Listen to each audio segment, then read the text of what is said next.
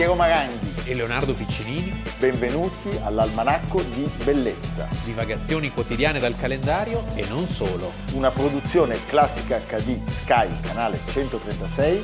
in collaborazione con Intesa San Paolo.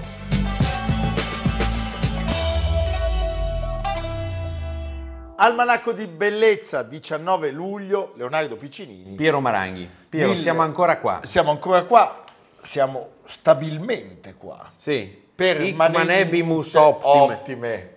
che dopo spiegherò. Eh, sì, traduzione. È, è- è svizzero romancio. Sì. Eh, Senti Leonardo, abbiamo visto un documento molto curioso che è l'estratto di un film sovietico muto del 1918 ispirato al soggetto di un, un racconto di un personaggio che abbiamo parlato ieri a proposito di Balla, Certo. Edmondo De Amicis. De Libro Amicis, cuore. Libro cuore. Questo non è il libro cuore, ma è la signorina e il teppista. Ma noi di De Amicis non parliamo perché oggi ci interessa il personaggio che è attore, protagonista, regista, Un po' tutto. tutto, eh? anche autore della sceneggiatura di questo video. Stiamo parlando di Vladimir Vladimirovich Mayakovsky, che nasce il 19 luglio del 1893 Dove? a Baghdati, E dov'è? Baghdad. No. No, no, no. In Georgia. È in Georgia. Georgiano come il figlio di un ciabattino. Beh, non Geor- è Gianni Morandi, No, ma purtroppo no, è Stalin, Stalin. il grande georgiano. Allora, quel Baghdati all'epoca era un villaggio e dal 1940 fino alla caduta dell'Unione Sovietica si sarebbe chiamato col nome del nostro protagonista, appunto Mayakovsky. Allora, Leonardo, di che cosa stiamo parlando? Mayakovsky è stato uno dei grandi protagonisti del rinnovamento della letteratura, della poesia, eh, anche delle arti, eh, della drammaturgia eh, russa di inizio Novecento. E come tutti i migliori, poi, siccome quel regime inaudito appunto dell'altro georgiano, cioè di Stalin, è un, diciamo, campione interrotto. Sì. C'è l'interruzione. In, Certo. questi, in questi artisti a un certo punto arriva l'interruzione. Too much. Ah, No, too much, non si può fare più niente. No. eh? Cioè, lui era poeta, scrittore, giornalista, sceneggiatore, drammaturgo, autore di satire, scriveva le canzoni, faceva la radio, era vignettista, faceva le filastrocche e anche gli slogan pubblicitari e ha fatto un po' quello che voleva fino a un certo punto. È stato un eroe, è stato un campione.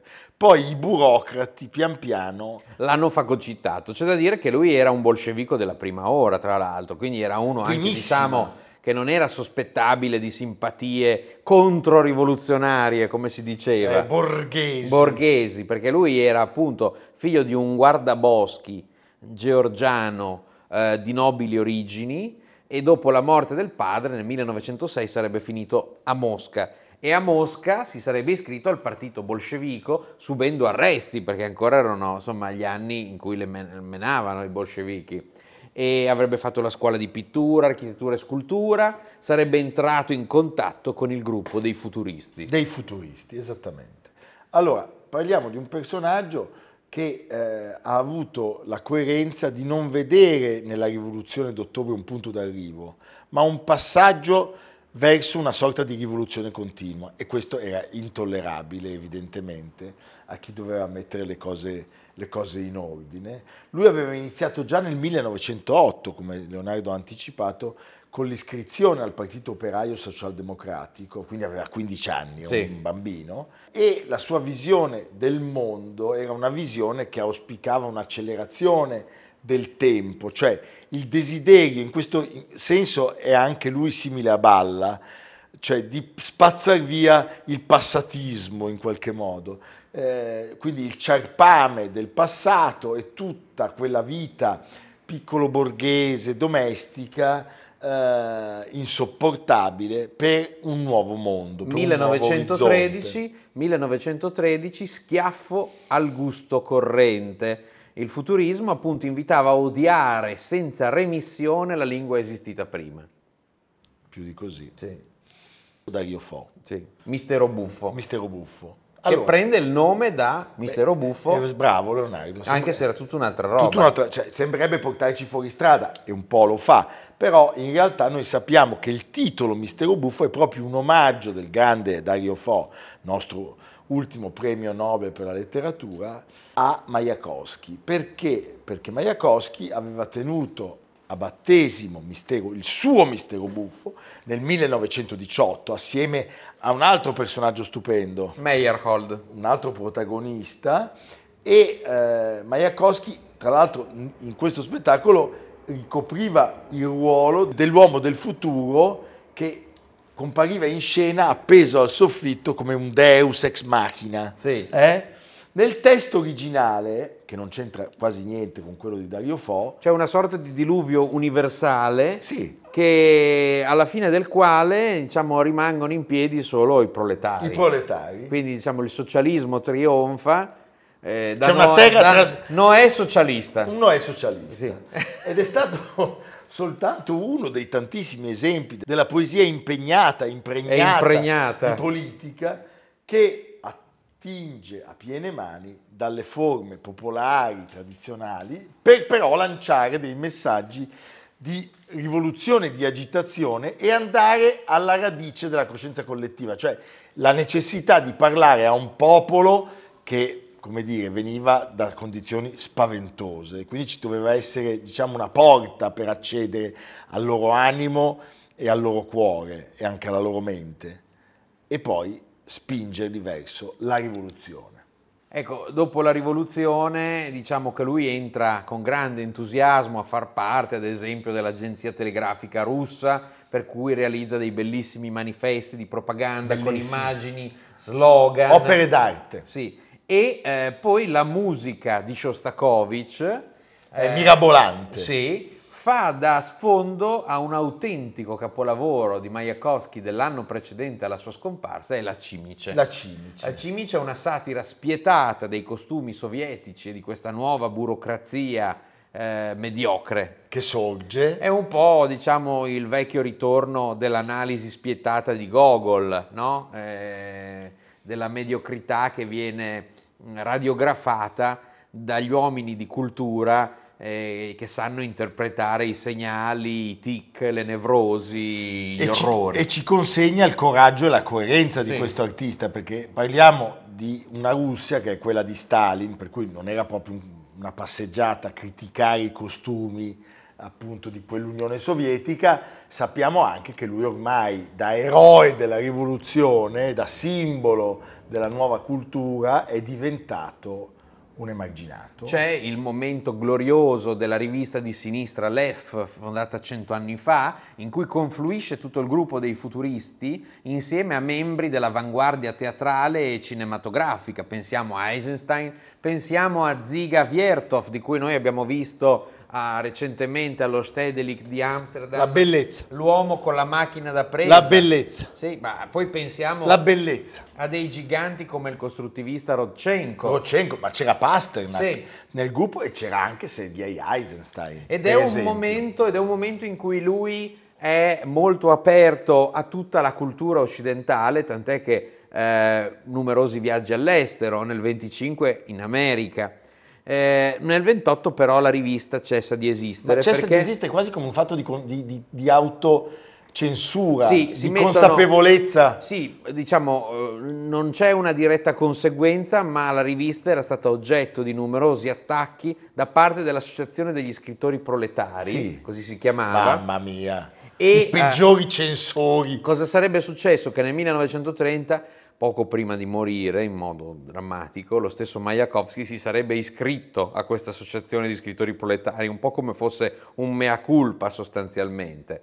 Quindi diciamo, la sua è una vita in bilico tra un'appartenenza a un sogno in cui aveva creduto e una realtà fatta di mediocrità, di invidie, di eh, piccolezze Che saranno poi le stesse che colpiranno Sì, altri personaggi che abbiamo citato, certo, pensiamo a Shostakovich, Sì, sì, lo stesso Eisenstein, pensiamo al povero Prokofiev, ritornato dalle sue trasferte americane. Eh, sono anche gli anni in cui lui divide moglie e bottega, o casa e moglie. Mm, Ménage à trois. Ménage à trois, con chi? Osip Brick. e con Osip Brick e sua moglie Lili c'è questo Bric-a-brac. un bric-a-brac, vivevano tutti insieme, diciamo. Eh sì. L'EF viene sciolta e a un certo punto eh, tutte le sue prime vengono sistematicamente stroncate. Sì, si eh, crea il vuoto critica. intorno a lui, ecco, gli fanno il deserto intorno. La Cimice, il bagno, che sono portate in scena da lui e da- dal suo sodale Meyerhold. Meyerhold, sono di fatto delle umiliazioni. Addirittura, pensa, nel 1930 a Mosca si organizza una retrospettiva dedicata alle sue opere, che viene così boicottata dall'intelligenza artistica che va pressappoco deserta, cioè nessuno ha il coraggio, soprattutto il coraggio di presentarsi in quella che potrebbe essere un'autocondanna. Che disastro. Il 14 aprile 1930 Alla stessa età di Pietro III, di cui abbiamo parlato qualche giorno fa, lo 36 zar anni. sfortunato, a 36 anni, Majakovsky viene trovato morto nell'appartamento collettivo in cui vive a Mosca. Si è sparato un colpo di pistola al cuore e lascia dietro di sé un biglietto con i suoi ultimi versi. sono gli unici che fanno credere che sia possibile il suicidio, i versi, poi dopo diremo le ipotesi. A tutti,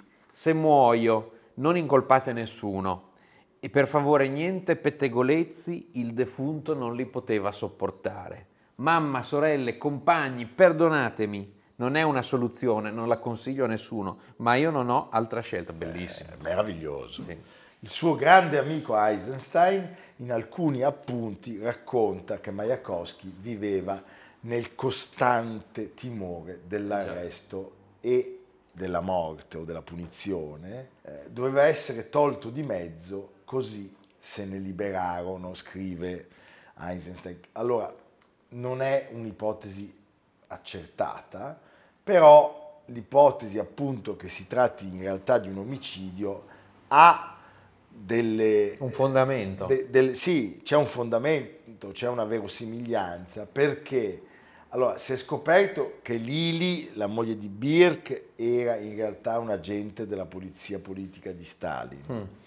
E si è scoperto che l'alloggio collettivo dove Majakovsky viene trovato morto in realtà aveva una seconda porta segreta da cui si poteva facilmente accedere e quindi da cui un sicario sarebbe potuto penetrare nell'appartamento, fare il suo sporco dovere e andarsene indisturbato. Allora, Majakovsky, che è stato il poeta che forse più di tutti aveva saputo incarnare lo spirito di quella rivoluzione, eh, ha finito i suoi giorni, non dimentichiamolo, in disgrazia, eh, da reietto. Eh, forse oggi si può considerare veramente l'emblema di una generazione che era convinta Certo, di un con sincerità. nuovo, di, di- di una Russia nuova dopo diciamo, un periodo tremendo che era quello dello zarismo. Assolutamente. eh, che però era ripiombata in una sorta di doppio zarismo, eh, nel senso che è una, una dittatura in cui non c'era, non c'era posto per i cervelli liberi. E con lui è giusto citare Meyerhold, perché l'abbiamo già appunto nominato più volte, Kirillov, che era un poeta, quello del Messia di Ferro, e poi quelli che si sono stati risparmiati dalla fine eh, più, più terribile, cioè dalla morte, ma che comunque hanno dovuto vivere ai margini, Shostakovich appunto, Prokofiev, Eisenstein. Beh, eh, la sorte forse è meno tragica, però l'agonia di questi uomini in parte è stata anche più lunga. Io penso alla parabola di Prokofiev, che ha avuto anche la sfortuna di spegnersi. morire lo stesso giorno di Stalin. Mamma mia. Oltre alla- al danno, la beffa. Per riconciliarsi con Majakovsky consigliamo a tutti di immergersi nella meravigliosa stazione della metropolitana di Mosca, Majakovskaya. la Majakovskaya, eh? Che mondi!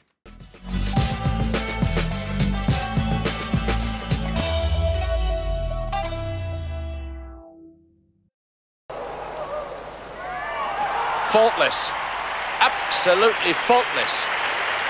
Nadia Comaneci. Now, what are the judges going to say about that? There's the smile. Some cynics say it had to be trained because she so rarely smiles. C'è un fenomeno nella storia dell'agonismo sportivo che non conosce generazioni, Leonardo. Io ho voluto testare questa cosa e eh, nel preparare il nostro soggetto mi è capitato, avete già capito di chi stiamo parlando perché avete visto il filmato introduttivo, di interrogare delle persone giovanissime. Tutti sanno di cosa stiamo parlando. Persone che non erano ancora nate. Stiamo parlando della protagonista di oggi, Nadia Elena Comaneci, che nasce in Romania, nella Romania A orientale. Ognesti. Sì, il 12 novembre del 1961 ne parliamo oggi perché lei il 19 luglio del 1976 è protagonista assoluta alle Olimpiadi di Montreal. ed è una delle ginnaste più famose e più dotate della storia. L'evento che la rende oggi ancora rinomata è che lei quel giorno ottiene il punteggio massimo, eh, il famoso 10 perfetto, e questo punteggio segnerà per sempre la sua vita e la sua carriera.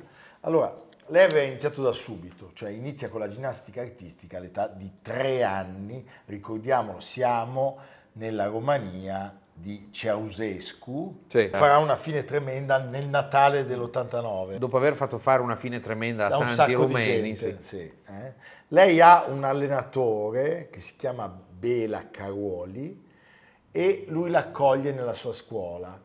Allora, la sua carriera, i suoi studi, i suoi allenamenti, naturalmente è evidente, sono finanziati dal governo perché Ceausescu Il conducator. il conducatore, come tutti i grandi dittatori, grandi, piccoli e meschini, come tutti i dittatori, sa che le vittorie sportive sono utili per, diciamo, La per la grandezza e la propaganda. Ed è vero perché pensa che la- quella stessa Romania, per esempio, nello sport più popolare certamente d'Europa, il calcio, riuscirà a conquistare una Coppa dei Campioni con la Steaua Bucarest.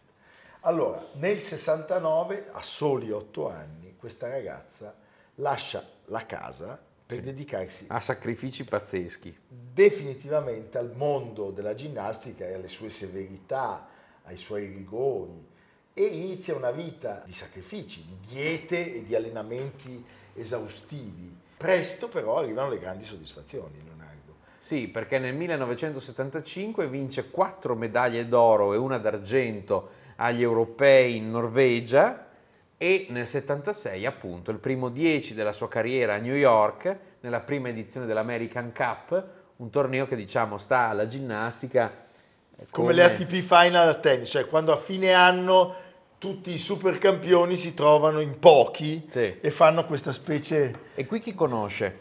e qui conosce un giovane ginnasta della squadra americana Bart Connor. 17enne, segnatevi il nome, tornerà utile un po' più avanti. Raccontiamo qualcosa di questa donna. Lei era alta poco più di un metro e 55 centimetri, pesava, pensate, 40 kg, alle Olimpiadi aveva 14 anni, faceva una dieta ferrea. Come io e Piero. sì, proprio come noi due. Poteva mangiare 100 grammi di carne a pranzo e 50 a cena, eh, tre yogurt al giorno, poteva mangiare 200 grammi di verdure, tre frutti, non poteva mai mangiare l'olio, lo zucchero e il pane. Mamma mia, un robot. Un robot. E tutti questi sacrifici Beh, se non altro, la portano alle Olimpiadi. Le Olimpiadi iniziano il 17 luglio. Oggi, a luglio, lei si presenta e dagli spalti c'è qualcuno che grida che carine, che tenerezza, guardando lei e le sue compagne dicendo queste bambine che stanno per gareggiare. Oggi quell'età è stata alzata a 16, eh? Sì. faccio notare. Piero era bambino e seguiva queste Olimpiadi. Sì, con le bambole, giocavo Sì. con le bambole e seguivo le, le Olimpiadi. Lui ha sempre giocato col Big Jim e si vede, perché oggi infatti è un efebo. Eh? Senti Leonardo, allora lei arriva e che cosa fa? Sale il primo esercizio alle parallele, asimmetriche, lei è perfetta, leggera, controllata, pulita, infallibile. La prova termina e il pubblico rimane letteralmente a bocca aperta, spalancata, impietrito. Sì. Passa molto tempo, perché c'è una lunga attesa, e a un certo punto il tabellone si illumina e il punteggio è quello dell'1-0-0, cioè del 10 assoluto. E eh, il 10, diciamo, si riteneva qualcosa di Che fosse impossibile, impossibile, sì. perché è l'esercizio perfetto. Allora, un po' come Bob Beamon nei giochi di Città del Messico quando riuscì a saltare 8,90. I, I giudici corsero a cercare un metro snodabile per misurare il suo salto perché era, come dire, un salto che aveva superato quanto era contemplato dalla tecnologia. Allora, da quel giorno Nadia Comaneci entra nella storia, punteggio perfetto, ci riuscirà altre sei volte. Pazzesco. Eh? Eh, e quelle Olimpiadi... Lei vince tre medaglie d'oro. tre medaglie d'oro, Trave, trave, parallele, asimmetriche e il concorso generale individuale. e davanti alla sua più grande rivale che era la tagika Nelly Kim. Una medaglia d'argento nel concorso generale a squadre e una Di nel, bronzo. nel corpo libero. Allora, lei in quel momento ha 14 anni e 8 mesi. Oggi, appunto, come vi ho detto, non si può partecipare se non si hanno almeno 16 anni.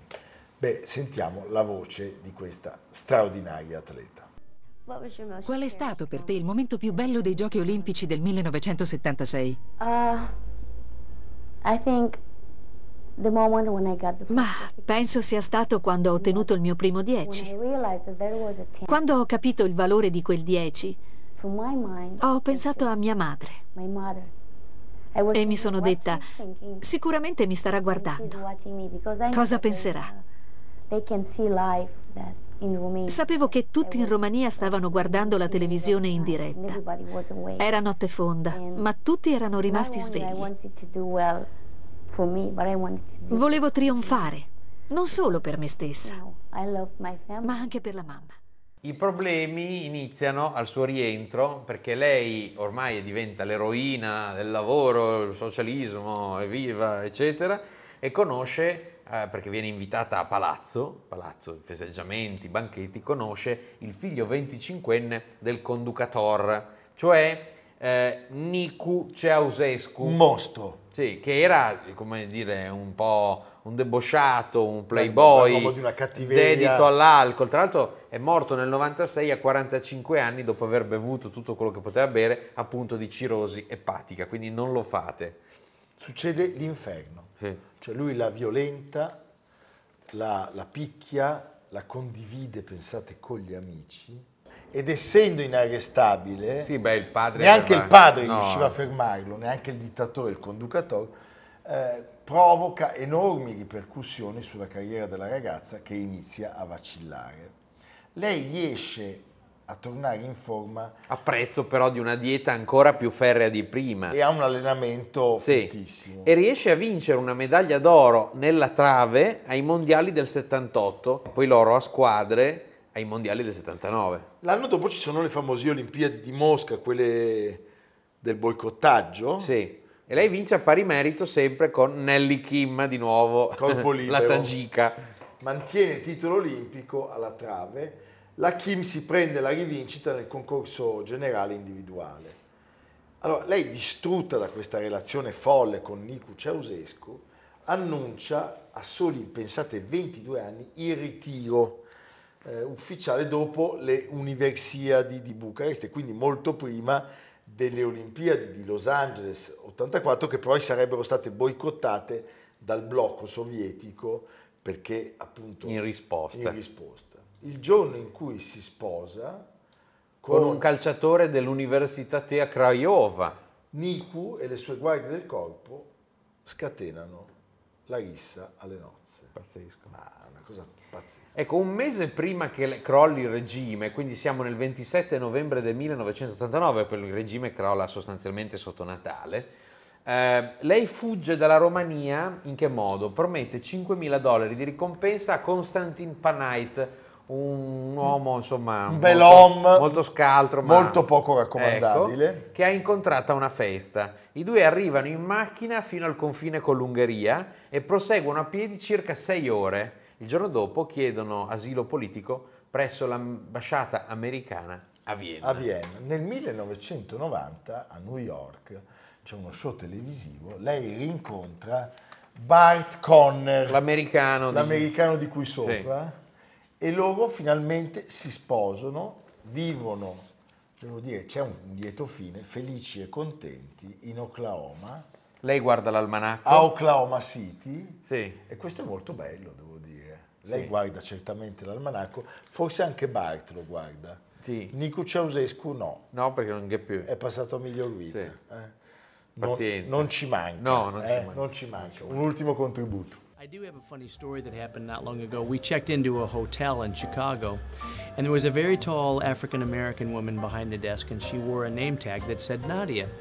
And I mentioned to her, I said, Oh, I see your name is Nadia. That's a beautiful name. And she goes, Oh, I was named after the famous gymnast. and I said, This is Nadia. And she looked right at her and she said, Oh, were you named after her too?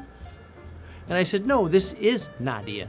And she looked at her and she looked at her driver's license and she started to cry. Very few people can be known by the first name, and Nadia is. A few people might know about me in the United States, but the whole world knows about Nadia, and so I'm proud of that. Alle nostre spalle uno splendido libro che vi terrà una grande compagnia quest'estate, ma anche dopo l'estate e anche Per sempre, per tutta a la Natale vita. Per e anche la vita. dopo il Natale. Se lo conservate bene, resiste per centinaia di anni. al matrimonio, al battesimo. Io ho l'almanacco. Per esempio, noi lo consigliamo anche per i funerali. Oh, è anche uno status. Quo. Io no. Qui, qua, qua. Va bene, È anche uno status. Tu ce l'hai l'almanacco, io sì. Io sì, eh, va bene. E devo dire che chi ce l'ha ha una marcia in più. Ha una marcia in più, anche a volte fa ricrescere i capelli. Non è il mio caso, però si può provare. Va bene, Leonardo, cosa facciamo? No, ricordiamo, allora, una grande donna. eh, oggi sono tre anni dalla scomparsa di Giulia Maria Crespi e in occasione dei cent'anni della nascita il FAI ha presentato una nuova importante donazione, il convento quattrocentesco di San Bernardino a Ivrea con casa Olivetti donati dagli eredi Olivetti. Olivetti al FAI insieme a Tim che ne erano proprietari ma non li utilizzavano. Si tratta della tappa più significativa di un legame tra il mondo Olivetti e il FAI, sorto appunto ai tempi della fondatrice del Fondo per l'Ambiente Italiano Giulia Maria Crespi. Come ricordato dal presidente del FAI Marco, Marco Magnifico, Magnifico. nel 1986 Olivetti sostenne il restauro degli affreschi del Castello della Manta, posto bellissimo in Piemonte, andatelo a visitare, e nel 2001 il FAI aprì alle visite il negozio Olivetti di Carlo Scarpa in Venezia, piazza San Marco a Venezia. Marco. Il FAI si occuperà del progetto di restauro e valorizzazione del complesso che diviene il suo 72esimo bene. Il cantiere sarà avviato nel 2024 e durerà due anni, quindi chapeau, al Chapeau, FAI, chapeau. andate a visitare le proprietà FAI e soprattutto iscrivetevi al FAI. Iscrivetevi al FAI e sempre in memoria di Giulia Maria Crespi. Evviva! Evviva l'almanacco di bellezza. A domani. Iscrivetevi anche all'almanacco di bellezza. Poi i soldi dell'iscrizione li, tegna- li smezziamo no, in quattro. La Dalgisa, la Prociona, Amerigo, Leonardo ed io. Va bene? Viva, Ci siamo intesi, sono stato d'accordo, bravo. Sono d'accordo, Sei una, bella, d'accordo? una bella iniziativa. Va bene, anche Amerigo, questa. sei contento? Que- Quest'estate, se tutto questo dovesse realizzarsi... Un giorno di vacanza. Un giorno dove? A Ponna. A Ponna. E dove se no? E dove se non? A Ponna. sì. Eh, facciamo il paglio di Ponna. Sì. eh? Tutti i pesci ve ne regalo No, ma per perché sai, la tu palla vai- di pelle di No, Ponna. perché se vai al paglio di Siena ci sono la lupa, l'istrice, il leocorno, la pantera. A Ponna c'è il procione. A Ponna c'è il procione, la pantegana, il varano. Sì. E il quarto animale lo sai qual è? No. Il cavedano. Ah, va bene. Il cavedano, perché è pieno di spine, Sì. ci piace da pai. Il filetto di cavedano, Sì. va bene. A domani. A domani. Almanacco di bellezza, a cura di Piero Maranghi e Leonardo Piccini. con Lucia Simioni, Samantha Chiodini, Silvia Corbetta, Jacopo Ghilardotti, Paolo Faroni, Stefano Puppini. Realizzato da Amerigo Daveri, Domenico Catano, Luigi Consolandi, Simone Manganello, Valentino Puppini. Una produzione classica HD, Sky Canale 136 in collaborazione con Intesa San Paolo.